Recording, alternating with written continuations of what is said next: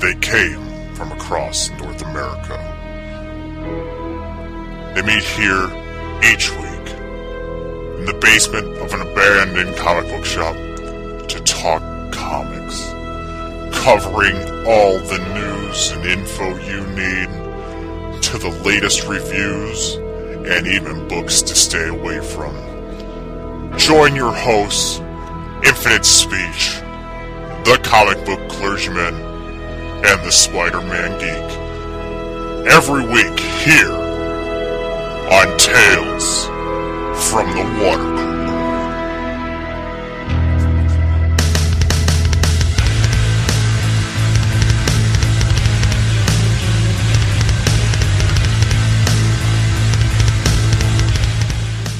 And welcome everybody to this week's Tales from the Water Cooler. Water cooler! Episode number 254. With us this week we have Infinite speech. Spider-Man Geek! and the comic book clergyman, the trifecta. Kermit arms and confetti and balloons Yeah. falling from the ceiling since that's the theme for the week. Yay! So what's going on, guys? Ah, just um, I'm trying to recover from trailer fatigue actually, and all the news pouring out of uh, San Diego Comic Con over the past weekend. well, let's let's go ahead and jump into that then. Um, And now the news. And now the news. so kick us off there, speech. Oh, why? Sure. Well, let's see. We got we got on trailers and try. for. Well, first I'm going to talk about the trailer that we won't get to see, um, and that would be the one from for Guardians of the Galaxy. So if you were in attendance in Hall H, you got to see all the uh, the new stuff that Guardians of the, Gap the Galaxy has to offer. The cuteness of Baby Groot. Um, and I heard there was well, I did I did see some of the concept art, and it looks like Mantis is going to be in it, which is very cool. I've, I've always liked her. Um, they did release um, the role that Kurt Russell will be playing. He'll be Ego, the Living Planet, That's interesting. who is also Star Lord's father. That's interesting. yeah. So um, Sylvester Stallone is also he also has a cameo, and unfortunately, it's not a Tango and Cash you know, partnership again. It's been awesome. That was that just really just made the whole film, at least for someone like me. Fubar. And so, young ones, if, if you've never heard of Tango and Cash, Google it Absolutely. and you get the jokes. Um, so I'm actually looking more forward to this one than I was the first one, which I, I still think was good, but I think it was a tad bit overhyped since the final scene ended in a dance off, and I'm still fuzzy about that shit. Um, so um, James Gunn did speak to several news outlets um, in regards to why that trailer won't be released. So if you want to find out more about, about that, go ahead and look. And I'm not upset about it. Some people were, but I'm like, eh, I wasn't there. I'll, you'll you'll see the trailer eventually. So you know. Um, let's And, see. and Yondu has a big fin now. Yes, yes. Yondu has a an updated fan, and he's also now an official member of the Guardian. So I know all those people who were complaining, Yondu's not part of the team, but he's an official Guardian. Well, you can be happy he's an official Guardian now. He's on the team, and he'll be whistling arrows through plenty of bad guys. I hope. All right. Um, let's see. One of the trailers I was very excited to see, even though it was very short, but it was short, beautiful, and to the point, was Luke Cage, which airs September 30th on Netflix. Um, it just shows Cage being Cage and just being a badass back to some ODB in the background, and it was just beautiful. Yeah, that was good. Um, uh, I think I watched that trailer for the entire evening, actually. it's like, okay, I'm done. I'm just gonna watch the Luke Cage trailer over and over and over again. Um, the Iron Fist trailer also was debuted as well as a really quick Defenders one, which pretty much was just a montage of the logos and all that stuff. With Nirvana. Yeah, that no, that was cool. I like I like that that mix there, and then um, it had Stick doing the voiceover. So being as condescending as ever, you know, he's one of those guys, one of the one of those mentors. Um, let's see what other tra- what other trailers came out. The Suicide Squad remix music trailer came out, and I wasn't gonna watch that one at first because I'm like, you know, I've already seen so much Suicide Squad. We all have. The movie comes out in what a week and a half now. Yeah, About a something like and a that. Yeah, and that trailer was awesome. and it didn't it didn't show you anything you didn't already know. You just got a tad bit more dialogue from um, Will Smith, aka Deadshot. Um, again, he has another cheesy line that was so on the nose that goes, "You you jokers must be crazy." I was like, ah, I see what you did there. Um, and there's a little, a little bit more Harley, a little bit more focus on some of the other team members like Killer Croc and everything. So, you know, I thought that was a really cool trailer. Um, let's see, what else was that? Strange. Doctor Doctor Strange. That one was a little. Eh, it was better than the first. Yeah, that one didn't. I don't. That didn't do much for me. I don't think. Really? Yeah. I mean, I don't know. I mean, I'm sure it'll be better. I, I, I mean, it's it, it's a little bit different than the suit. Like Suicide Squad, I feel like I've almost kind of seen the whole movie at this point because there's so much. But like Yeah. the the less that Doctor Strange shows, I think the better the movie's actually going to be. Better, So. Probably. Yeah. I mean, I did kind of like the fact that we got to see more of the like magic effects and everything, and I did like the line at the end when Mordo gives him a little scrap scrap of paper, and he goes like, "What is this? My mantra." He says, "No, it's the Wi-Fi password. We're not savages." I was like, "Ah, there you go. That was nice." I Yeah, like when he put. When, I like when he puts the cape on though. Yeah, that's how I put my um jackets and cape and capes on when I go to the Yeah. grocery store. The, the exact same way. So you know, I, I I I did feel a certain type of bond at that point in the film trailer. So I was like, okay, That was our kinda cool. cloaks on the same way. So you know, maybe I can identify with Doctor Strange. Um, a trailer I was impressed by was the Wonder Woman trailer. Yeah, that was interesting. Um, Yeah, I mean, I'm not a big fan of Wonder Woman, but it looked pretty cool. So, um, yeah, not, I, um, not, not much else really to say about it. But yeah, it was um, it, it was a pretty kick-ass trailer, and at the end, I was I was actually shocked to see that they're, they're going to have Etta Candy in the movie, and she's a she's a a classic Wonder Woman mythos character, and I mean she's she's been there from you know the early early early days, so that that was real cool that they put her in in there as well. Um, did you guys check out the Walking Dead trailer? I did. I have a funny story about that one. Um, so Uh-oh. when I pressed play to watch that trailer, um, so the trailer is kind of a, a kind of a montage of all the characters who are being picked out by Negan, and he's doing the eeny meeny miny mo thing. And so you know, it's kind of this nostalgic. Oh, we've been with these characters for so long. Well, at the same time, what I didn't realize is that I had also pressed play. I was listening on my headphones on my laptop, and I also pressed play on my i on my iTunes.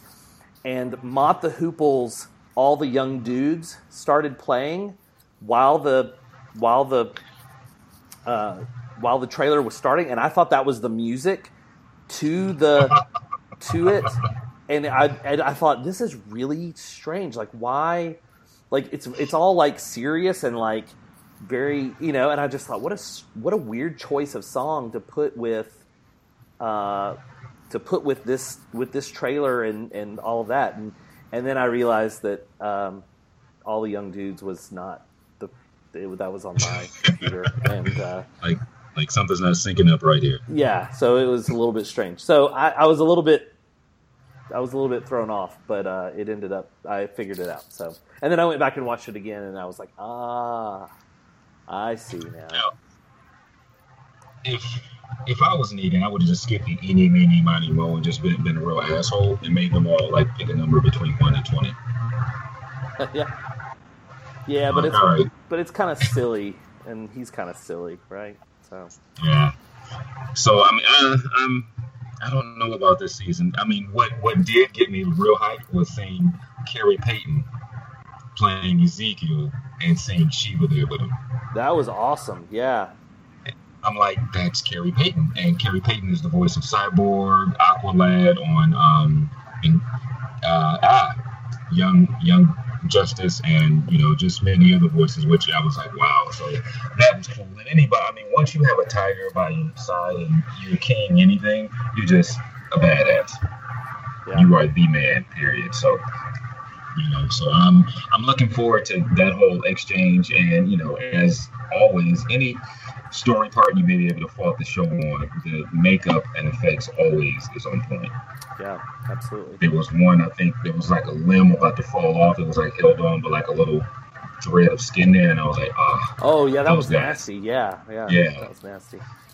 Um, you didn't mention you mentioned Wonder Woman, but you didn't miss you didn't mention Justice League. not yet. Oh, you're st- you're still getting. Because I know, I know, I know Dan's on the edge of his seat over there for the Oh Justice yeah, League. I can't, I can't, I can't contain myself. The unbridled excitement. So, so Dan, what'd you think of the Justice League trailer? I didn't watch it. Oh. Ah. See, that's how well, excited. it wasn't really a trailer. It was actually like no, it's a like clip. like yeah, a teaser, right? yeah, yeah. kind of. I mean, you know, I. You can see like some time has passed because Batman like told a joke. Yeah.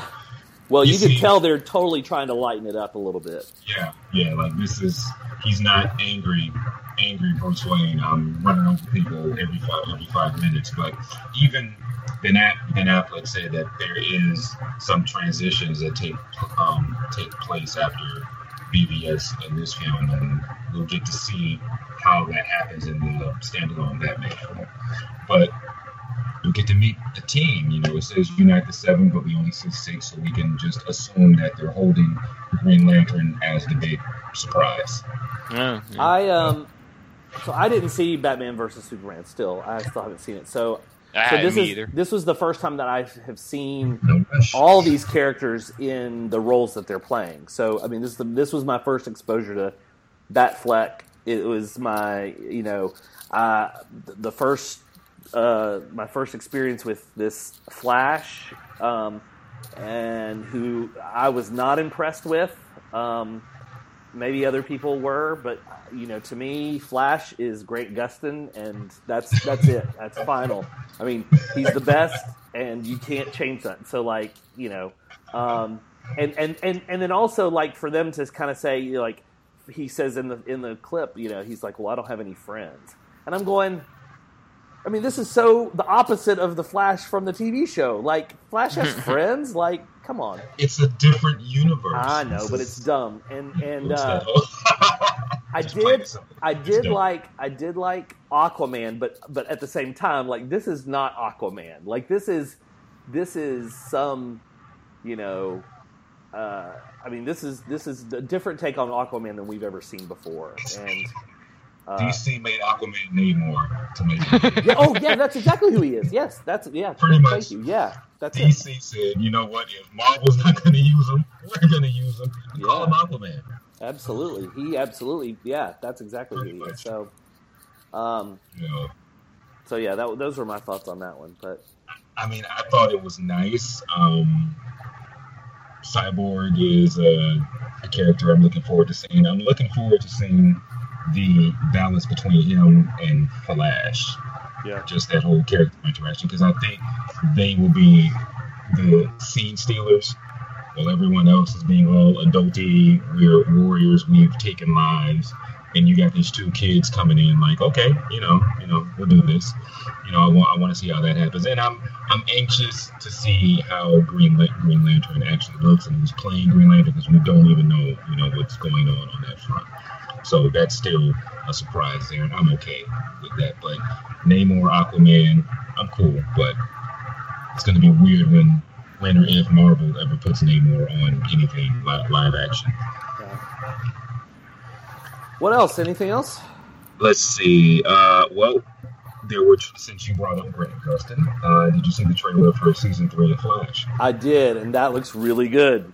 Really good. Okay. Flashpoint, really good. So I, I did think it was a little bit cheesy when um, I- Eobard was in the cell. I think I'll call it Flashpoint. I'm like, oh, Oh, I know, right? That was a little bit on the nose, I'm like, but oh, stop, stop, stop. who cares? It's still awesome. Yeah, I, I'm looking forward to it. I, I really am. I need that. I need season three to be better than whatever is going to come out of Arrow. I saw that too, and I'm still not excited about Arrow at all. I think I, I didn't even watch more than two, no, three episodes this past season. They're adding Ragman, who was, and I used to get teased about this, but as a kid, Ragman and Miracle Man were like my my two favorite DC characters. Ragman. And, yeah, and Ragman is going to be in Arrow season five along with Wild Dog. But yeah, I was one of those weird kids who like I don't I don't I don't know why I like Ragman, but I really did. Ragman. You know what? don't Ragman. make don't make don't make me come find you, Jack. That's his Yes. name. Ragman. he's here to he's here to sop up your your your your, your loose liquids. oh, okay. I know he's a real character, but it's just funny. I mean, Taking a Ragman. stab at my childhood woes. Didn't I? Didn't I just open up and like say I used to get teased about it? You guys just peel that scab. I really did. Well, do you need a rag to sop up that blood there, pal? I've spent years pressing that shit down, and you just bring it all back up. Boy, I thought we were gonna Yes, Oh, Ragman, Ragman, Ragman. and Miracle Man were my two. Those, those are my two top That's DC. good. Can't be Superman. Okay, Yeah. your stories are better. Rag- Ragman. um, there was also a trailer for season two of the animated Vixen show, which is going to have the characters from the live action shows reprise their voice roles. So you're going to get Stephen Amell, you're going to get Grant Gustin, you're going to have some characters from Legends of Tomorrow pop up, and you know all of that. So I'm actually looking forward to season two of Vixen. I just wish it wasn't six episodes that were like five to six minutes apart. That's the only part about that whole animated se- series that kind of sucks. Are just a bunch of short shorts. Short So- shorts. Yeah, very, very, very short shorts. So that is it on the trailer front. Okay. There was like tons of SDCC news and you know people you can go to your various outlets and whatnot. I was there were a couple things that I was really excited about, and it's only because the kid in me was like doing cartwheels and backflips. So did you guys read the Batman TMNT crossover, right? Which Or at one? least the, the Batman TMNT crossover, Batman and Turtles. I, I read that No, I one didn't issue. read it. I read that one. yeah, I think the one. Well, they're Oh, I did see this. They're doing the animated one, right? Right, right. They're doing the animated version, and I'm, I'm, I'm, I'm like, yay! And this better be good because you know, Batman the animated series is arguably the best Batman cartoon ever, Yeah. and I think it still stands as like one of the top. I think it's like in everyone's top ten favorite animated series list. So I just like the look, I like the look of that book. Yeah. Yeah, I think they're they're they're like keeping with the style of the animated Batman show and the Nickelodeon Turtles. You know, Donnie's got like the missing tooth and all that. So I'm just so glad there's other turtle outlets because I'm not one of the ones who's a fan of the film. Like, ah, I'm so glad I got the comics Yeah. and the cartoon. Yeah. So yep, that's about it on the uh the trailer front. So there's some stuff, you know, some stuff is like that, but since Luke Cage will be here right around the corner and Suicide Squad coming up next, I'm those are the two like I'm really excited for. Doctor Strange is gonna it's gonna take me a bit. It really is because I'm uh, right. I don't- I don't know what it is. I, I just can't get on the Doctor Strange movie train as Well- well as I do the others. Well, speaking of other Marvel movies, um, there was a lot of casting for the Black Panther movie that that took place. Announcements about that, right?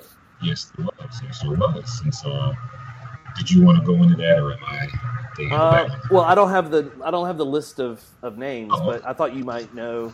Oh, okay. know them off the top of your Uh, it was officially. I mean, because there there have been rumors or whatnot, and we do know, of course, Ryan Coogler is the director, and then we knew that Michael B. Jordan would be working with him yet again, and um, Michael B. Jordan, it was announced he will be playing Eric Killmonger, so he will be the villain in Black Panther. Mm. Dun dun dun. Um, so we also, what was the big news? And it was funny because a lot of people on the Black Panther Solid hashtag on Twitter were fan casting this one particular person. And we all know her as the sword singing, um, swinging Michonne from The Walking Dead. You know, but they they they wanted her in Black Panther, and I guess the stars aligned perfectly schedule wise, and she will now be in the Black Panther film. She will be playing the leader of the Dora Milaje, and she will be Okoye. So That's awesome. Danai Gurira will be in Black Panther. Um, Lupita will be playing um, N- Nakia, and I think they're making her Chadwick Boseman's love interest. Mm. So, but, but you know, that's still like two years out. So, uh, oh, they did announce the cast. Well, who, who will be playing Captain Marvel? Oh, that's right. Yeah. Yep. And uh, what's funny is CNN, in their excitement, they put out this huge thing and it said Shazam. I'm like, wow, you guys really just take maybe two minutes to Google something, and yeah, yeah, they they were they were saying she would be playing Shazam. Oh, please. Like, like. oh, God. CNN, thank you, thank you, CNN. We know exactly that no one there reads comics or Good pays grief. attention. Yeah, so that was the joke of the day. Um, yeah, the Oh, Black she- Panther. she's playing in Kong too. Yep. Brie Larson. Yeah. see, I, I, I didn't see the trailer. Who is she in Kong? Like, is she just Uh, Weaver, person? somebody called Weaver. I think Weaver. she's she's like the leading she's like the leading lady in Kong, in the Kong movie. Yeah. Oh, okay. Oh, and I guess on some. Did either of you see Ghostbusters yet? I did. Nope. You did. I did. Yes. I need I need some input, sir. Don't don't spoil it. I won't spoil it, but I'll say that I I mean I really liked it. I mean I thought it was a I thought it was it, it- I mean it, if you like the old movie, then go watch the old movie and you'll you'll enjoy it. But know that this is a mm-hmm. this is a different movie, but it is it is absolutely a remake of that movie. Um, and and I thought it was I thought it was great. I mean it's I mean it's not gonna it's not gonna win an Oscar. It's not gonna blow your mind, but it's like I thought it was good. You know, funny, and I thought it was I thought it was true to the original um, in a in a in a good way. Like I didn't feel like it was kind of copying the original. Um, Mhm. uh, I thought there were some great Easter eggs in it. Um, I thought the cast was fantastic. Um, I you know. I, I feel like Leslie Jones gets a lot more attention than Ernie Hudson ever did, um, and and I think that's great. And and Yeah. you know, like she feels more like a real member of the team than than uh, than poor Ernie ever did. But um, there's some great cameos. So yeah, I, I thought it was fun. So I don't really know what all the all the hubbub is about, but Yeah, I everything I've heard from people who have actually seen it, they've either said, you know, they either had fun or there was some parts that were like, uh, but overall it wasn't all like the negative stuff that was that was coming over social media from like the build up. I mean, But- have you seen have you seen Bridesmaid? yes, Yeah, yeah, Bride? Yeah. Okay. Yeah. Did you like that movie? I did. Yeah. yeah. You did. Okay. Yeah. I I didn't particularly like it. Okay, Um, I It's- think yeah. I think uh, what's her name? Christina Wiig. Chris- Is it Christina Kristen, Wiig? Kristen Wiig, yeah. Kristen Wiig. I don't find her funny at all. She's actually quite Oh. annoying to me. So Okay. I then you might not like this then. but but but yeah, it's I, I mean, I, if, if if you like if you like fun movies that you know, then then then see it. But if you don't like fun movies, I wouldn't. I think he's throwing shade at you, Dan, and saying you. Yeah, I don't know. like fun movies. Apparently I don't no, like fun no, movies. No, no, I didn't mean it like that. I'm sorry. No. No, Jeff, no, no, Jeff. First you shit on my childhood. you, you rip that scab Would you- off, and then you throw shade at Dan. do you need a know. do you need a rag to wipe up your tears? Can I hand you a? a, Well, you gone for one week and you just come back salty, boy. I just, uh, uh. I can just, Oh, I just, I just picture. I know, I know who Ragman is, but I just picture a guy just walking around with dirty rags and just handing them out to people. Like, is the Did the bad criminal come and take your purse? Here, have a yeah, here, have a rag. oh, did you spill Uh, your drink? Here's a rag. Need to blow your nose? No, Here's a rag. I'm I'm supposed to go see it um, later on this week, and I expect to have fun. I'm I'm I'm just really di- disappointed in just my gender because if you go online, like there are guys who I haven't even seen the movie yet, but it sucks. I'm like, really, really, you're you're a 40 year old bitter asshole like that? I'm like, dude, come on now. Right. Nothing will surpass the original. It doesn't have to surpass it. It just has to be a film that's worth your time and worth your money. No, I'm not happy it's a remake. I'd rather it be a part three, but that decision was taken out of my hands back in 1984 when I wasn't picked to produce, direct, write, or anything for the original film. So, I do. I do kind of wish it was in the continuity um, of of the original ones. Like that would have been a nice thing. I think that would be the one thing I would change. But you know, whatever. Yeah, I mean, I, I just, that one, and I still have yet to see the new Star Trek film, but I hear that one's good as well. Is that out? Yeah, Yeah, uh, it's coming out this week, if I'm not mistaken. Oh, This okay. weekend. This weekend. Okay. Yeah, all the um the uh the the early viewings or whatnot have been fantastic reviews and just people are like in awe of the film like this is the best one out of the previous two so i'm like all right Yeah. because i kind of i like the first one the, the second one i was just like nah we could have went with a totally different story you don't try to redo one of the greatest films in that movie's franchise over again you should have just left the Khan story alone Right. Khan and you're just oh god so Cool. you know, that's that's all the uh, movie trailer that all the I news. mean, there's, I mean, there's a little bit more. There was oh, did you guys? I mean, the picture was floating all over, but there was some Thor Ragnarok news, oh and yeah. they showed that uh, Hulk will be rocking the Gladiator armor from Greg Pak's um, Oh, Planet nice. Hulk storyline. Oh, you didn't see it? No. Oh yeah, I mean, we got the Romanesque Empire helmet with the the feathers on top. We got the shoulder armor, the mallets. So I'm I am excited to see that. Like I, I really am, and hopefully Thor Ragnarok is better than Thor two and Thor one. Yeah. Yeah. It looks good. Those movies are kind of low on my totem pole of Marvel. films. Yeah. Me too. Me too. And I think they those to me have like some of the best potential because you have all that rich story going on and it's kind of reduced to yeah, there it is. Right. Here you guys. Cool. All right. All right. Well, are we ready to dive in this week's picks? I'm, I'll take that as a yes. Yes. I was waiting for the Wii.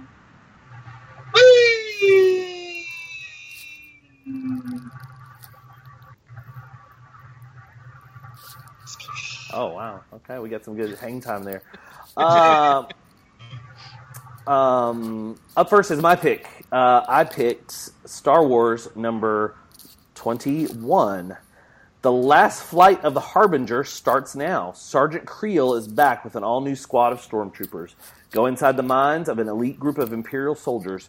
Join incoming artist Jorge Molina for a walk on the dark side. Written by Jason Aaron, art by Jorge Molina, and let me do a shout out for uh, the other people. Let me look that up real quick.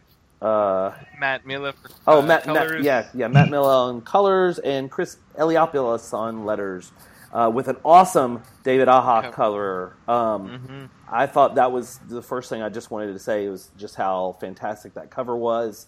Um, kind of a propaganda ish ish kind of uh, cover of of stormtroopers, and so I, I went into this kind of with some low expectations because I haven't really been uh, uh, you know all that into this uh, Star Wars book um, for a while, but.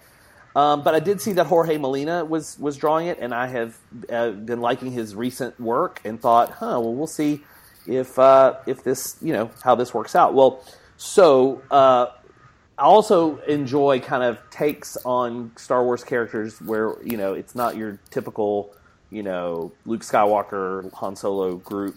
Um, so this uh, is is is right up my alley because it's it's about a group of stormtroopers um, led by Sergeant Creel, as it said, um, who I for some, I don't remember him, but he I don't know I don't know who he is, but it, you don't really need to know if you just want to pick this up and just jump in. I think it's fine.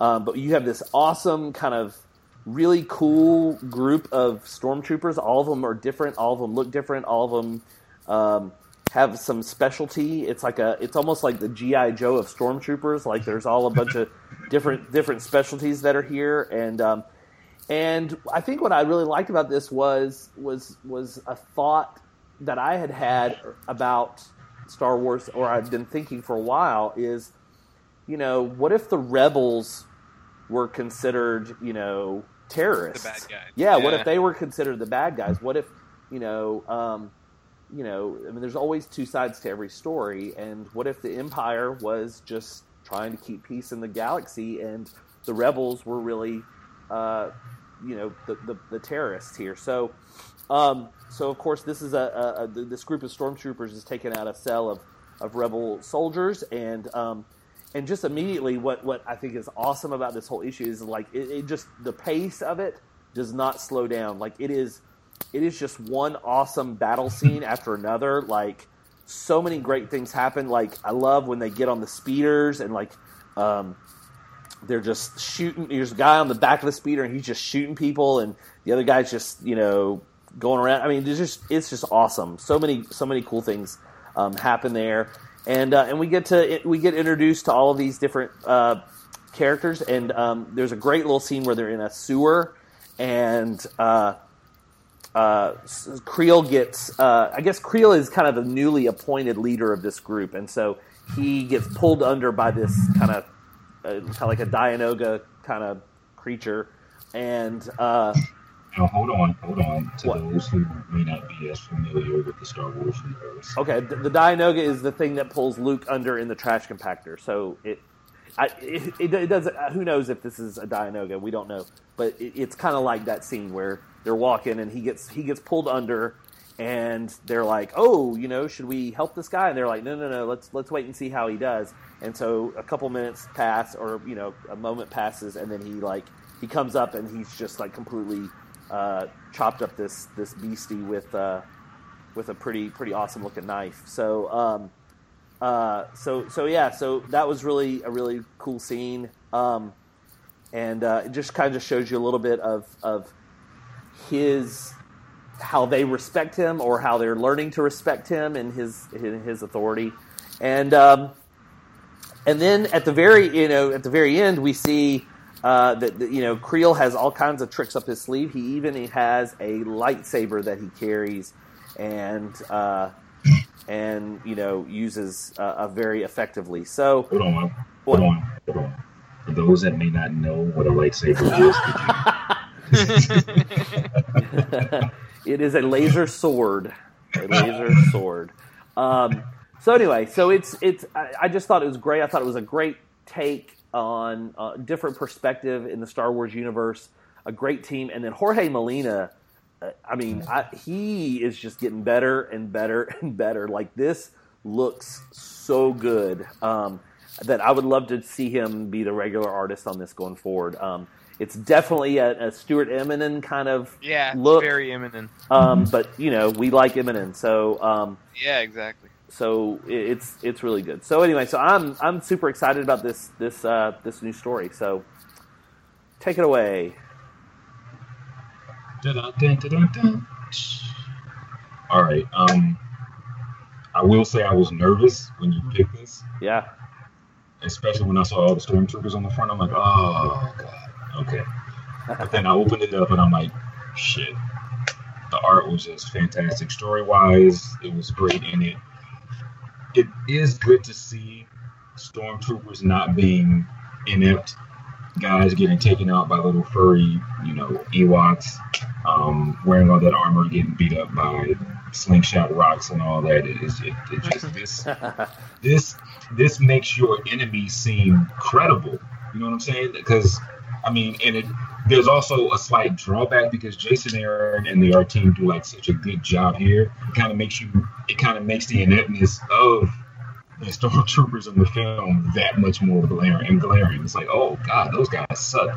But like you said, these guys are like the elite, you know, GI Joe team. You know, and the it, it was everybody had their, their own armor. I mean, they they they spoke like they were a well-oiled unit. You know, we're gonna go here. We're gonna blow these guys up. You know, I need you to meet us where. Follow the signs of the gunfire. I mean, they were taking out rebels with with extreme prejudice. There were no warning shots. They only kept that one guy alive because they needed information. The way the book ended was just great. And after I finished it, I'm, I'm like, I need I needed to see that. Yeah. I would love to see that on like TV. Like the only other time you see them being that good of a unit is in like some of these animated shows like Rebels or Clone Wars.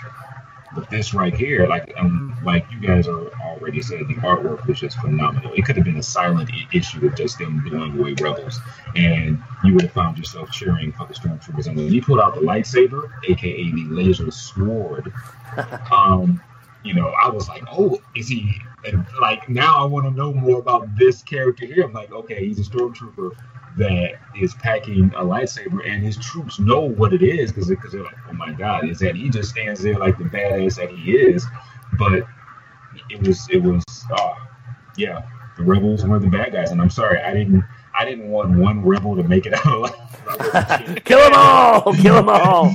there was not there was not one time I was like, man, I hope that rebel makes it. It was like, no, he need nope, get him. Like I was fully, I was on the Empire side but this entire issue.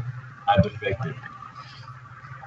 so yeah, uh, Dan, you're All right. Uh, yeah, exactly what you said there. I mean, uh, the best villains are you know heroes of their own story, right? And that's kind of what we get here.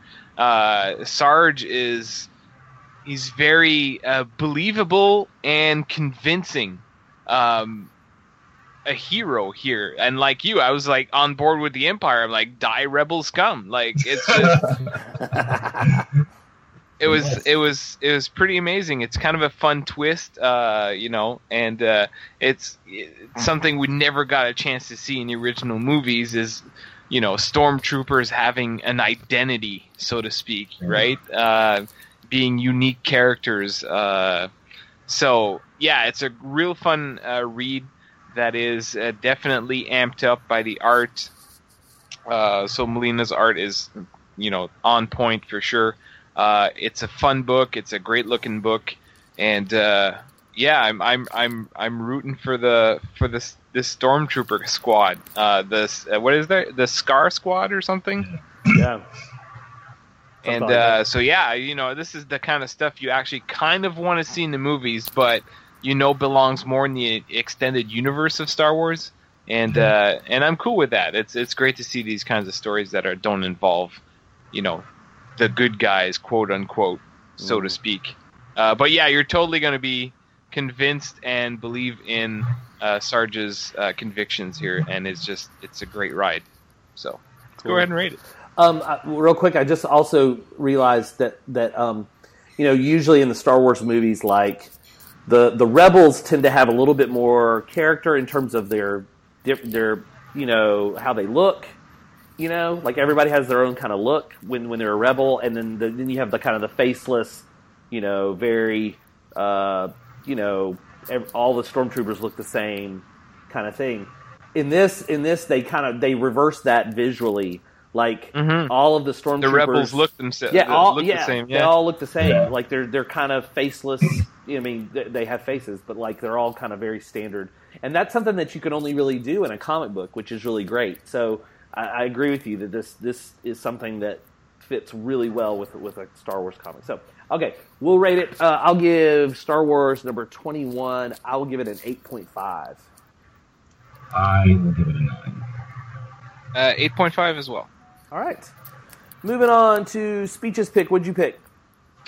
Tales from the Dark Side, number two.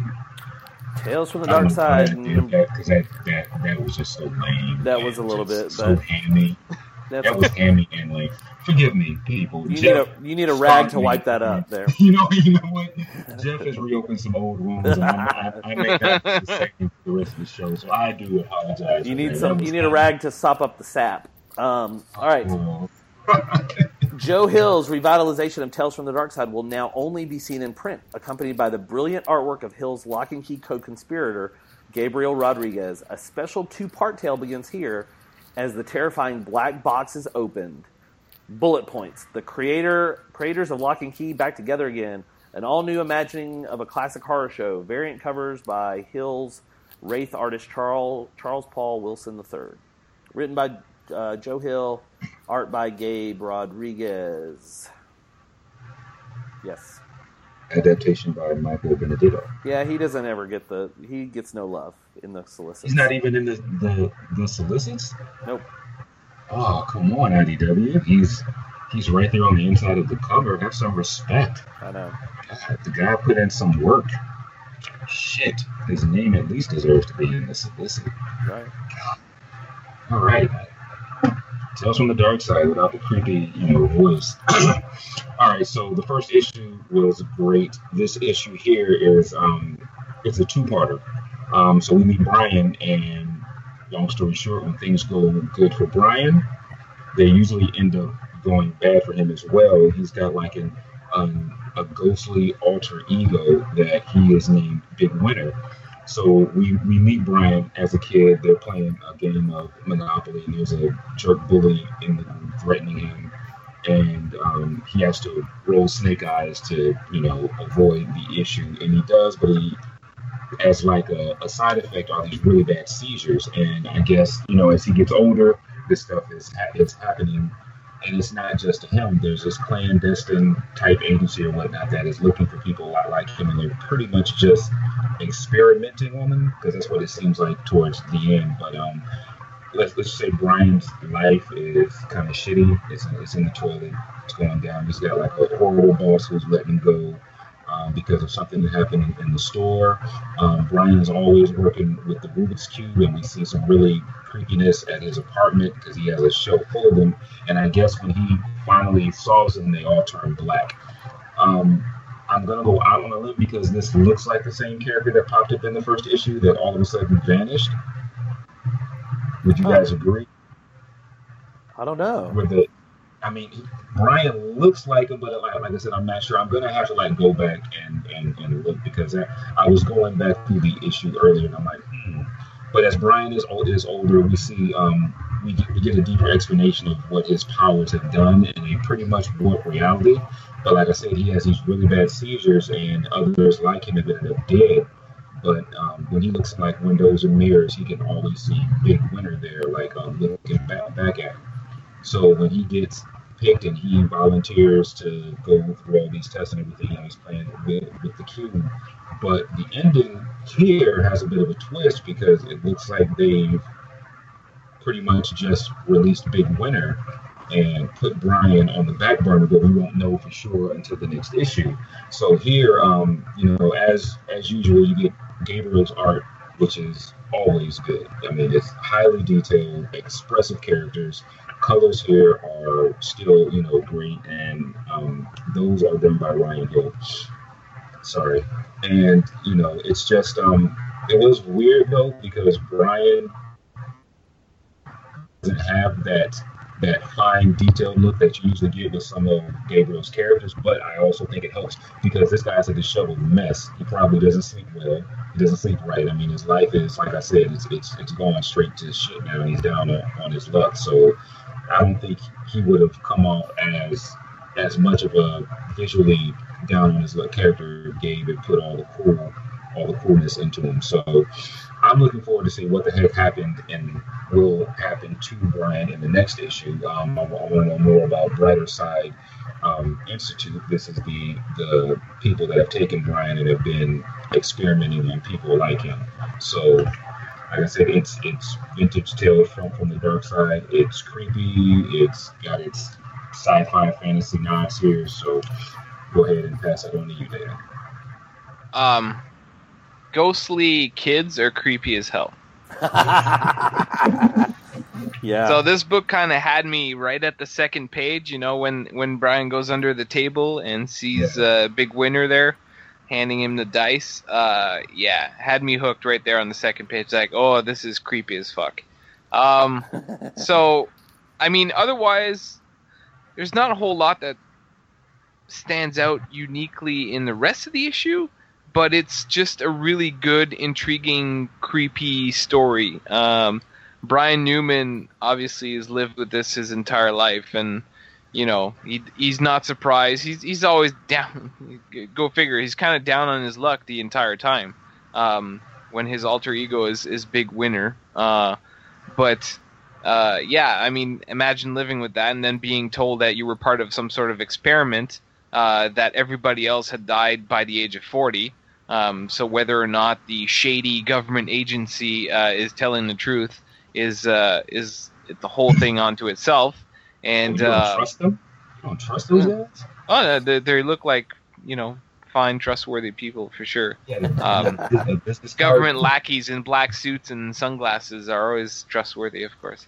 And uh, yeah, so what intrigues me though is the whole uh, thing about the Rubik's cube, right? Every Yeah. time he solves a Rubik's cube, it turns black, and then he keeps it on a shelf, and he still has the original dice from when he was a kid. Um, so there's definitely a lot more. I don't know how we're gonna get to see a lot of this sort of development coming up in just two two issues, right? Uh, I mean, this part and then the next part. Um, but there's a lot going on. It's interesting. It's uh, it's fun. The art is on par. If you like uh, Locke and Key, you're more than likely going to enjoy this as well. Um, it's got the creepy ending. I'm I want to know more about Big Winner, very mysterious alter mirror ego of uh, of Brian Newman. So yeah, I mean, it, I'm intrigued. It was it was pretty good. I didn't get a chance to read the first Tales of the Dark Side, but these are sort of um, uh, not anthology stories, but sort of one shots for the most part. I assume, right? yeah, I think so. Yeah. So this was just uh, yeah, it was fun. It was good. I enjoyed it. Oh, let's see. What did I think of this? Um, not quite. Maybe it's because it's a two-parter. Um, I wasn't quite as engaged with it as I was the first issue. Um, uh, so, so I mean, I'm kind of leaving a little bit of judgment to see how this pans out. Um, but uh, but it's intriguing enough to kind of know, you know, this this guy. For some reason, I kept kind of going big winner every time that every time I read that, it was like "Big- his name is Big Winner.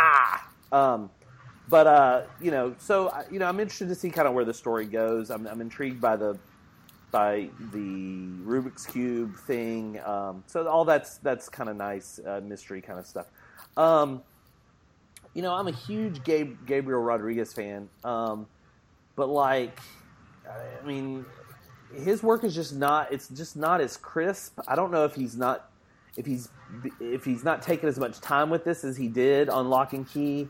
Um, but it just doesn't look kind. It doesn't look as crisp as his work uh, on Locke and Key did. But you know, Yeah, but that would have taken away, like like I said. I mean, Brian is a disheveled mess here, and I think it, you know, I think it's a good look for him not to be all, you know, have all that fine Gabriel Rodriguez detail that we're like used to. Yeah, yeah, and I don't know. I don't know what it is. It, it feels almost like the inking is. I was almost like you know maybe there's a well, and, and I don't know. Did it? Did somebody else ink him on Locke and Key? Um, yes. J, okay. J, no, no, no, no, no, no. J sorry. Fotos J did color- it was colors, yeah. colors, yeah. Um, so I don't know if somebody it, it may, and it may be a coloring issue too. I mean, it, it could it could very well be that um, that that that that tightness and that crispness of the of the work uh, was was because of somebody else. But um, so but it's still but it's still Gabe Rodriguez and it's still great. So I'm not really I'm being really nitpicky because this was still a good issue. So um, so yeah, and the only reason I didn't pick it was because I picked number one. So. I didn't even realize he kept the dice until you pointed it out, Dan. Goodness, I don't think I, I don't think I have anything still to this day from my childhood from that. Much less two two dice. I'm like, eh, nope, Yeah, big winner. All right, we can go ahead and rate it. go for it. I will give Tales from the Dark Side number two a seven and a half. I'll give it a seven. I will give it a seven and a half as well. All right, so we're all pretty agreed on that one. Um, moving on to Spider-Man Geeks pick. What'd you pick? Hold on to your hats, folks. I picked a DC book, and not just any DC book. I picked Aquaman number three. Number, and you picked a number three. A number Aqua- three. Aquaman. Um, um, yeah. So, I, th- is this the first time the Aquaman's ever been picked on the water cooler? It might be. I no, No, I think no. I th- remember when they relaunched. Oh, Was, okay. was it me that picked it a while back? Maybe. I think if anybody, I would have been the first one. Somebody did like Yeah. issue one or two when the the first time they relaunched The with what was it the New Fifty Two. Okay. All right. Yeah. Um, the Drowning, Chapter 3. In issue number 3, Aquaman's mission of peace is dealt a devastating blow when Atlantean terrorists attack the surface world in retribution for Black Manta's deadly assault on their embassy. Written by Dan Abnett, art by Philippe Briones. Is that right? Uh, yeah, Yeah, okay. Um, and uh, who else we got here on this? Uh, there's so many dang covers. Where's the? Where's the? Oh, it must be at the end. Dang it! yeah, that's DC for you. I, I can never find the credits page in the DC book. I know. Well, it's somebody. So, so somebody did. Somebody did something. Somebody did something. So, someday I'll get there. Go ahead. So- Someday you'll get there. All right. Um, you know, issue number one was a backup pick of mine. I was really uh, impressed by the artwork. Issue two was fun as well. Uh, so I've actually been reading a DC book. Imagine that. Yeah, I was gonna say. So hold on, you've secretly already been reading this? Yes, I have. Oh. All the DC So- secrets are coming out in this episode. so um, I thought the the premise, since the first issue was um, was interesting, um, you know, Aquaman set up this uh, sort of uh, Atlantean embassy on uh, on land uh, on U.S. soil. Uh, so to open up sort of relations between you know the the the land what do you call land dwellers and uh, and the Atlanteans because there's a lot of you know fear and mistrust and all that kind of fun stuff that goes with that. Uh, not really a theme we haven't seen before, uh, but it's it's I you know compared to a guy who's used to Namor being such a dick. Um, yeah. seeing the King of Atlantis, in this case, uh, Aquaman, uh, being more of a, uh, a diplomat. And uh, I mean, we all know his stint in the Justice League. Sure, uh, he make he's made fun of a lot, but he's still one of those staple kind of Justice League characters with a long history. And uh, and it's fun to see this sort of clean cut King of Atlantis uh, going the diplom- diplomatic route and trying to open up relations. So the book's a little political in that sense, uh, but I really enjoyed the artwork uh, in here as well. Not as good as the first issue. I don't think it's the same. It's the same artist, uh, but the storytelling is is fun.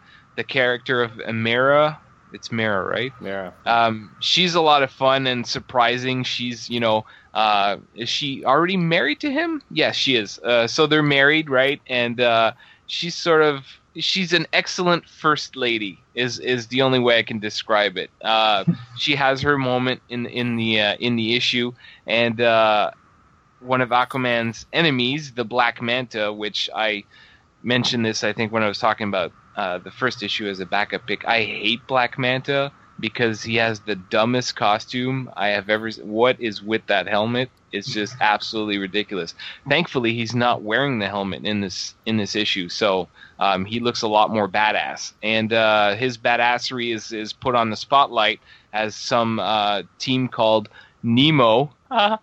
um, so they they're trying to recruit him essentially. So I don't I don't know all these character who these characters are, but that's sort of an interesting thing, and we all know is kind of Aquaman's arch nemesis to a certain degree. So um, so yeah, it was just a lot of fun. It's a lot of political stuff, Aquaman, and uh, the tension becomes high because somebody um, claiming uh, somebody took down a battleship, a U.S. naval battleship that was out on uh, training mission or an operation uh, drill or something, and uh, so they um, they attacked the ship and uh, claimed that it was uh, Atlantis. Um, you know, the terrorist attack was claimed by Atlantis. So naturally, as uh, Aquaman is visiting the White House, well, he gets taken into custody, and uh, I'm curious to see what's going to happen next. But he might, who knows? He might call upon his buddy Superman or his buddy the Justice League, or he's going to try and figure this out on his own. Um, I just, I just found it interesting, and uh, out of all the books, it's just sort of a new thing I've been reading, and that's kind of why I picked it. So the art was solid. The story, albeit uh, political in this specific issue, um, I think it does do a good run through as you're reading through of catching you up with what's been going on. Uh, them showing up at the gate, you know, the uh, embassy being closed, uh, Mera doing a little bit of uh, of uh, info dump on you, kind of explaining how you know they got to this point, this kind of stuff. And uh, same thing goes with the Black Manta's part. Um, the girl from Nemo who's recruiting him kind of goes through a bit of a rundown of what happened in the last two issues. So it's kind of these subtle little, oh, this is what's happening with this, and to catch you up to speed. So I, did, I figured that even being a third issue, you guys wouldn't be lost uh, too much, and might even want to make you go and see the first two issues, which were which were fairly stellar. So, what did you think? If you were to tell me uh, yesterday that we would be sitting here reviewing Aquaman number three, and that it was going to be about it was going to be a political story that featured also Black Manta. um, then my if it, that, that, that if that was presented to me yesterday, I, I would have said, "Oh my God, please shoot me now in the face." stab me with your, your st- stab me with your trident um, or something. But I have to say, despite all of those things, that that sounds like a perfect storm right there. I loved this issue. I don't I don't know why. It has all the ele- I mean, I don't care anything about Aquaman. I mean, he's one of my least favorite characters, but I thought he was really endearing in this in this in this uh, issue. Um, like he didn't have your typical kind of Atlantean bravado or politician brav- bravado. Um, he he was like really like trying to figure out what the heck is going on. How can I fix this? How can I present myself in a way that doesn't make you know the surface world and the shoot. Are you there? Just lost. Oh, we just lost. I'm here. Okay, well we'll keep we'll keep going. But um, uh, you know, like he's really trying hard to kind of balance all of these things. Um, and uh, you know, I just thought that that you know that was really really great. I, like you, I thought Mera was was a great addition to this and and their Mm-hmm. relationship, and and um, I, I, and and then I also thought, I mean, it's Black Manta without the stupid helmet is pretty kick ass. Yeah. Um, I liked him a lot in this, and uh, so you know, if if they could keep that going, that'd be awesome. But um, um, but yeah, and I and I I think you're right. I was kind of going, you know, like the subtle ways that Abnett kind of writes this that makes you think that that, that helps you. lost? Yeah, Yeah. like like so so all of this is to say is that Dan Abnett might be the best writer in all of comics for all of history. Because if he can do that and do it well and make it and make me enjoy an Aquaman comic um, then holy cow like I mean I already liked Dan Abnett before but but this was this was this was great. And and um, and the art. This is not the guy that's been on the first two issues? I don't believe so because if you look at the main cover, yeah um, th- that's the art from the first issue. So uh, oh okay okay it's not quite the same. I don't even know the names because DC's really horrible with their credits. okay Um, but I have a strong feeling that it's not the same artist as the first issue. Okay. Well, um, yeah. I mean, I thought this got this was this was a really solid issue. So um, I really enjoyed it and thought uh, I was I was really um, I was just really really surprised. So Uh-huh. um, so yeah. So I guess since uh, oh the power went out at Gid's house. That's what happened. So, Oh, um, so he will join us in just a little bit. But, um, uh, but let's go. I guess we can go ahead and rate it, and he, we can get we can get his opinions in a few minutes. okay. Um, I will give Aquaman number three. Um, such an all-around good comic, not stellar. I'll I'll give it an eight. Yeah, eight. Uh that uh, yeah, eight. I think sounds sounds good. Yeah, it was it was really good. So, um, Okay, so uh, Philippe Briones did the art, uh, and cover art was by Brad Walker, who did, and Andrew Hennessy, who did the first issue. oh, okay, So it is a different artist in issue three. right, right. Yeah. Cool. So, um, so yeah, I mean, wonders of wonders. I mean, you really kind of you you thought I was gonna hate it, didn't you? Yeah, yeah. Well, I, I wasn't. I really didn't know. Yeah. Um, you know, just to talk a little bit about issue one again. Too, issue one was a strong start, um, where it's it opens up with them having the sort of the um, grand opening gala at the embassy. So there's surface dwellers there and all this, and there was a terrorist attack by the Black Manta Oh, um, I see. at okay. the embassy, uh, which you know they talk about in this issue. But it was actually a really good issue uh, in that sense. So So why I get a would chance why would they close the embassy if if it because it's on U.S. soil. Uh, so the So the okay, so land- if a so if a if a terrorist attacks an embassy, they're going to close that embassy and not allow anybody to go to it from that I- country. Is that kind of? I guess Oh, yeah. it's yeah, it was a weird situation. I guess Yeah. um, maybe it's just because they still don't fully trust the Atlanteans. Who knows, right? Well, But right. that was part that was part of the fun argument, right? They're like Yeah. the terrorist attack was from a land dweller, yes. you know. Well, but also, you know, the the the chief of staff kind of says to to Aquaman, well, you know, but remember, and I, you know, you don't have to know what really happened. He's like, remember when all those. Atlantean attacks happened in all of those cities? Like that was a nice little callback too, because you so you, you're immediately kind of thrust into this kind of, you the know, history, yeah, and and, and on, conflict. that's super relevant stuff too. Mhm. I mean, talking about you know secu- national security and not trusting a group of people who are foreign, and I mean, holy cow! I mean, it, I, so that's that was what was really intriguing about this. I thought so. A heavy Aquaman book. Imagine that. Yeah, it, well, yeah, absolutely. Like, yeah, it's really good. All right, well let's uh, let's go ahead and uh, do our backup picks.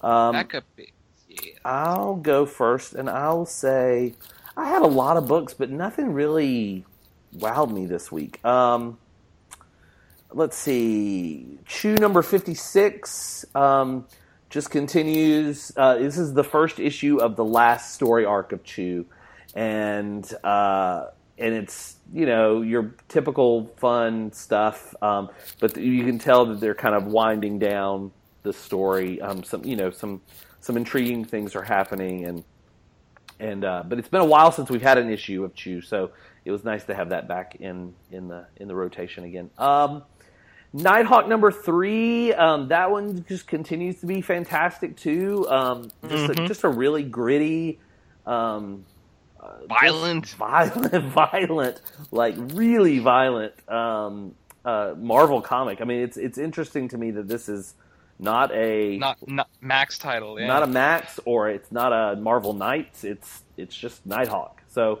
um, so yeah, and and there again another another very relevant uh, comic book, and and you know talking about police officers and you know dirty cops and which ones are you know you know which ones are good and which ones are bad and who can you trust and vigilantes and all that good stuff. and Tilda's Tilda's awesome. yeah, Tilda's pretty pretty great. She's like kind of the anti Oracle um, for uh, for for for uh, old Nighthawk, and uh, and she's pretty she's pretty funny too. So, um, so yeah, that was good. Uh, I think that's it. I think that's it. Really? Yeah, yeah. Right. I have some other things to talk Um, about, but not so favorable. But go ahead. Okay, well, I didn't get a chance to read a whole lot, but everything I did read, I kind of liked. So I think my stay away froms is going to be uh, slim pickings, but uh, A Force number seven, um, I really liked. So it's still continuing that story with uh, the Dragon Lady. Um, I think you picked A Force number five at Uh, some point. Right, right. So we're still going with that. Uh, Dazzler Thor in this issue, she um, she meets her demise. Spoilers. Uh, but overall, it was a fun issue. Really well written.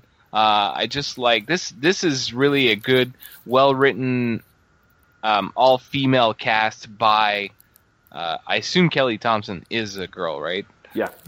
Yeah, okay, because there are some men named Kelly, but uh, yeah. So this is well written, written by a woman, sort of for women. Uh, it's a very girl power kind of book, but in a good way, not in a in your face, uh, you know, man hating kind of way. so the characters are just a lot of fun to read. So I had a lot of fun with that. Um, what else? Astonishing Ant Man. Uh, I mean, Nick Spencer, right? What else can you say? It's still more fun stuff from Nick Spencer uh, doing Ant Man. Uh, him and Cassie. Cassie's now the Stinger. So he's sort of like a Ant Man Wasp, you know, Yeah. uh, version or whatever. So, Hybrid. but Mhm. a hybrid type thing. But the fun thing is the supporting cast uh, in Ant Man, uh, getting what Machine Smith and all those guys, uh, Grizzly and uh, uh, Beetle, the new Beetle. Uh, yeah, I right? did like that issue. You're right. I, You know? I, I should have. Yeah. So that I yeah, it was just fun, but it wasn't a stellar one. But there you go. Uh, the other, my third one, which I just lost. What was? Oh, na- naturally was Nighthawk. Uh, Nighthawk, I absolutely loved. Would have picked it, but it's kind of like just a continuation of one and two, uh, with nothing different to show. But we don't want it to show anything different because the first two were picks on the water cooler and they were absolutely great. And this is just more of the same. So you won't be disappointed if you've read issue one and two. So that was that was great. Um, and yeah, and that's that's it for me. Um, well, speech is back. So why don't you tell us about uh, what you thought of Aquaman three, and then you can go right into your backup picks.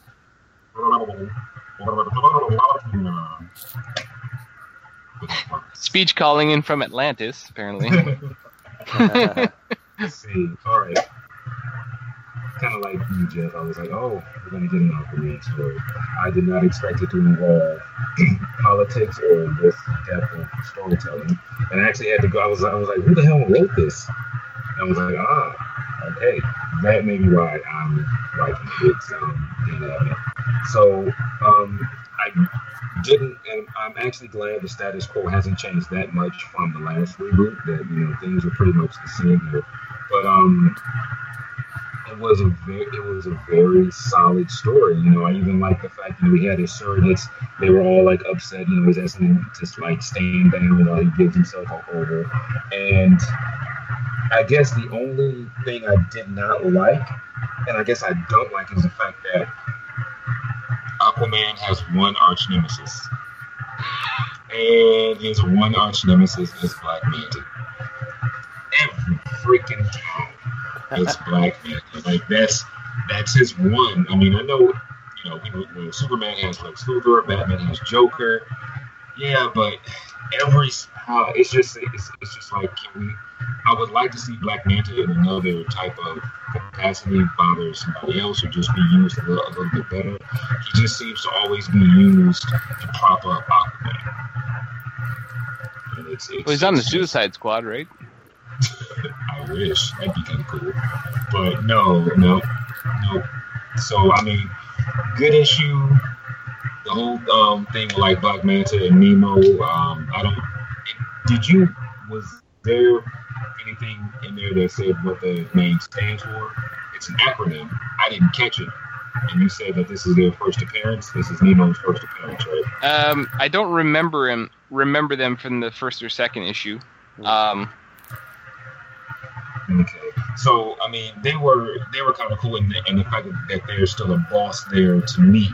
I'm like, okay, so this is. I, it looks like I'm gonna go and get Aquaman number four, um, because I did like three. I didn't like it as much as I wanted to dislike it, but you know, like, like I said, it's just a choice of villains. I mean, if it's not, it seems like if it's not, um, what's his name, Ocean Master, his brother, it's Black Manta. Eight times out of ten, it's to be Black Manta.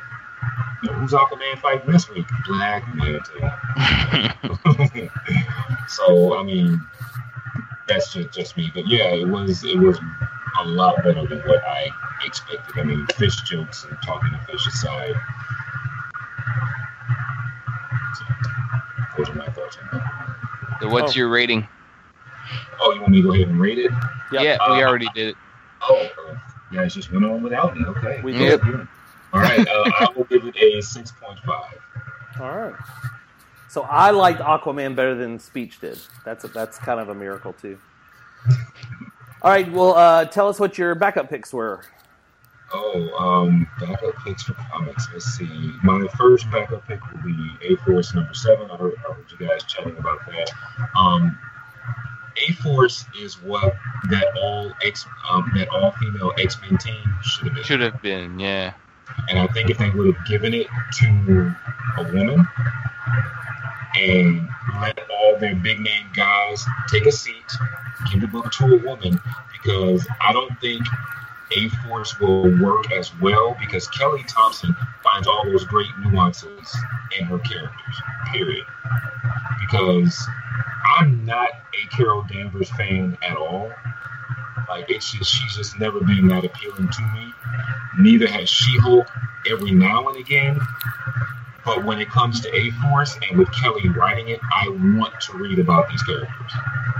Like Nico, I like from The Runaways. That's why I'm interested in her story. I love Singularity. She's the cute, goofy little sister that you just have to protect all the time because she'll get you in trouble. Even that tongue-in-cheek, dirty joke that Kelly, that Kelly had in there, it was great.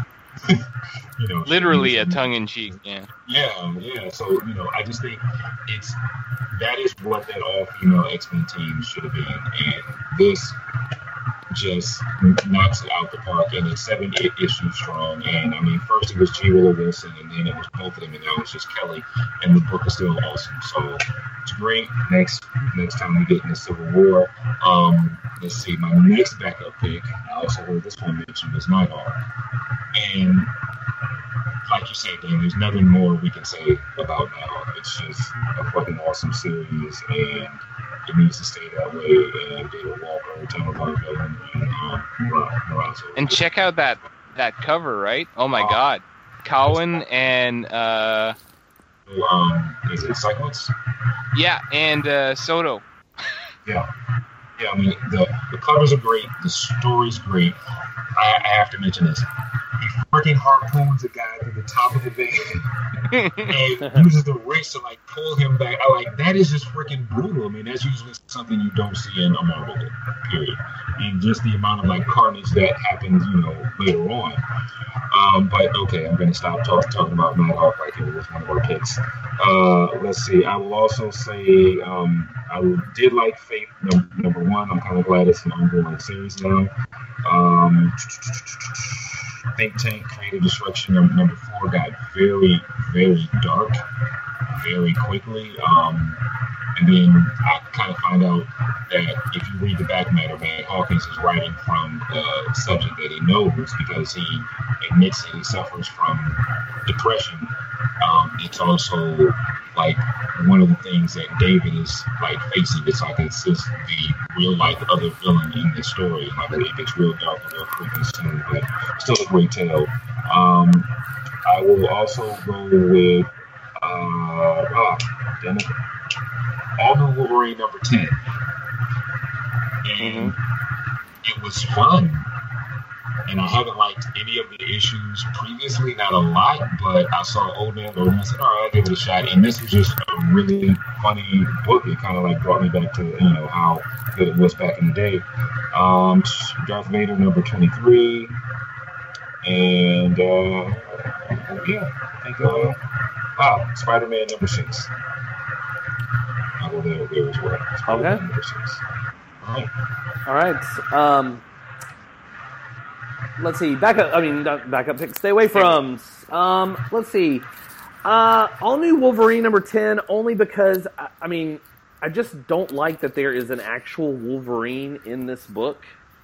Like, I, I, I think it's too on the nose and it's trying too hard to be cute. And I just, I'm glad he got shot. I'm just gonna say it. I'm glad he got shot. That that was your big thing, That, I'm glad Jonathan. His name is Jonathan too. That that Jonathan. But the industry, the indestructible or something, or something, or it was some So weird dumb, so tag, dumb. tagline to his name. that was dumb. Um, I like the art though. Yeah, the art was okay. Um, Spider-Man number six.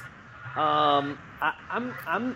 What is this? What is this book now? Like, like, are you telling me that you, that you take Miles out of the Ultimate Universe and like all of a sudden like his book just sucks?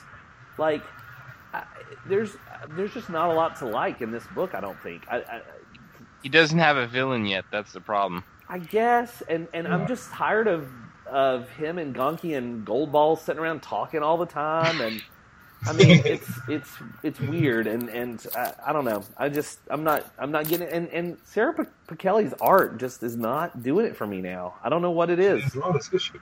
I don't think she didn't draw this issue, right? Well, that would probably why right there. yeah. Okay. Yeah. Well, that might be exactly right. Okay. Well, I didn't like the art either. So, um, and Uncanny X Men number ten. What the heck? I mean, I couldn't even. I didn't even finish reading this. It was. It was. I, I, I just. I don't understand. I don't. I've. I've loved the X Men for a long time. I've read. I read all of Rick Rick, Rick Remender's. Um, uh, Uncanny X Force. I know all about all that stuff, but like I don't know what's going on in this book. Like I don't know why. It's on purpose. Oh, it's Done on it's, a, purpose. it's a disaster. It's just awful. So uh, I think that's it for me. Oh, it was brutal. Yeah, sorry. All right, so my stay away from um, we're gonna the um, I'm gonna mention Uncanny X Men as well. Let's just stop, okay? Stop trying to make this a thing. Stop trying to give the X Men one book and let them just do their thing because this was it looked pretty. I will say that, and um, it looked pretty in certain spots when everything didn't look super super rendered.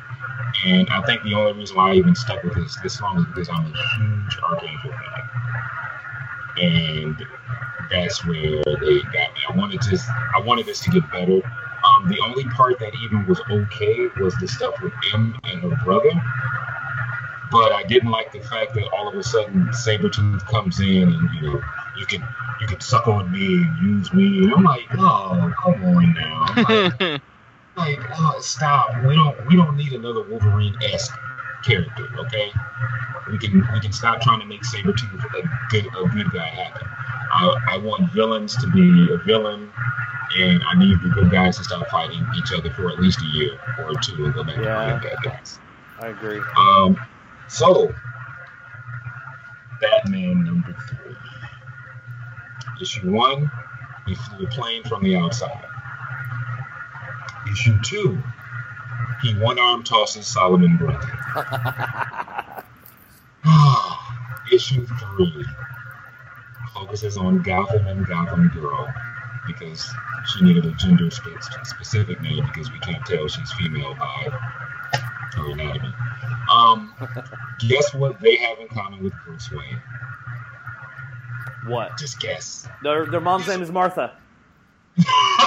Damn near close. the origin story. He saved them when they were kids. Their family was being mugged, necklace was being. I, I put the book down and strained a muscle, rolling my eyes so damn hard. I have taken Batman off of my pull list until this shit gets righted. I, I'm, I'm, I'm, I'm just done with Batman now.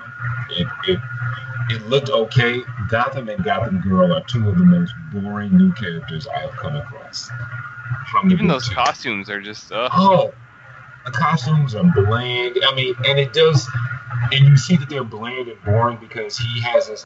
He's had an obsession with Batman since Batman saved him. And like I like I said, if his mom's name was Martha, I just would have just lost it at point. Since their origin stories are damn near co- close, the only thing that changes is that Batman intervenes and he saves him. I'm like, oh, okay. So yeah, Batman number three was it, it, it was just boring. I don't. There's nothing about Gotham and, Gotham and Gotham Girl that makes me say, "Hey, I want to read more about, about these guys." Um, Deadpool and the Mercs for Money number one just seemed real off. Negasonic Teenage Warhead is in it, which her interaction with his team was the only halfway decent part. But it seems like we totally forgot a part about Deadpool's history when he was um, experimented on and kidnapped because him and his team are going and taking people for the good of this clandestine scientific group. And I'm like, really? Did you just? And it, it just didn't make any sense to me. It's, it's like two things would have clicked in his head. Like, okay, um, let's see. Justice League number one. It was an improvement over the Rebirth issue, but it was it was like okay, it was kind of just subpar. Thunderbolts number three. Oh, you still reading that? I like Jim Zubkovich. However, I'm not liking the art on this. And oh, it's, it's so horrible. Me out. And I love the fact like Atlas had like one, one of the best lines in the whole book. You know, where he tell um he tells the one guy your name is Faceplant, and he just beats the crap out of him.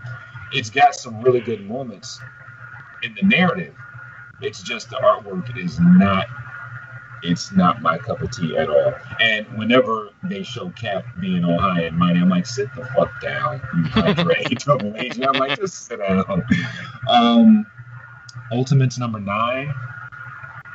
Uh, there was another artist on it as well as Kenneth Rocafort, and it totally just he handled like some of the past um, portions of the story, while Kenneth Rocafort handled the present and it was just too. The styles were just too contrasting. The story was kind of uh, um, it kind of bleeds into Civil War Two, but since Civil War Two hasn't been that exciting since the third issue, I'm just like, okay.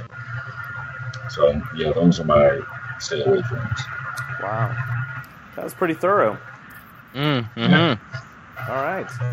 Um, I'll echo Uncanny X Men number ten. Um, always been a huge M fan, but I understand that she's. They've tried to do stuff to make her interesting, but she always she's pretty generic, right? Nobody really likes Monet that much. Um, so I don't know if this is an attempt to make her interesting or not, but it's not working. Um, she was good with Generation X, and back then when she came out, she was great. Like what happened? Yeah, I know. So, well.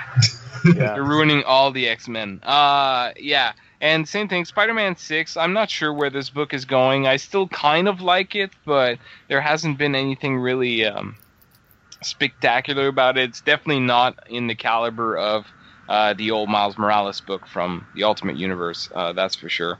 So it's missing a little something. Um, and Thunderbolts number three as well. Just that art is just horrible. I've tried it out. Uh, same thing, issue one, two, three, but that's it. I'm I'm done now. Um, it's got some interesting things, like you said, in the narrative, but the art is totally killing it. And uh, that'll do it. All right.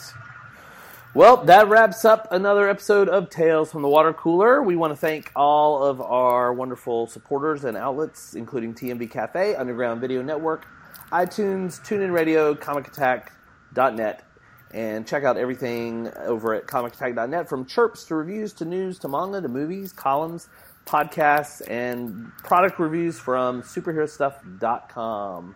Um, so, um, lots of great stuff out there leave us a, uh, a, uh, a, an iTunes review if you can. That'd be great. And also follow us on Facebook at TFT Water Cooler. Um, and you can also follow us on Facebook as well. So do that. How do you guys feel about that? Feel good. All right. I don't, I don't want to say too much. You may start crying my child. Well, You're gonna need a rag yeah. Well, it's time to mop up. It's time to mop up this this episode. So, uh, so everybody have a great week. Stay thirsty and don't forget your rag.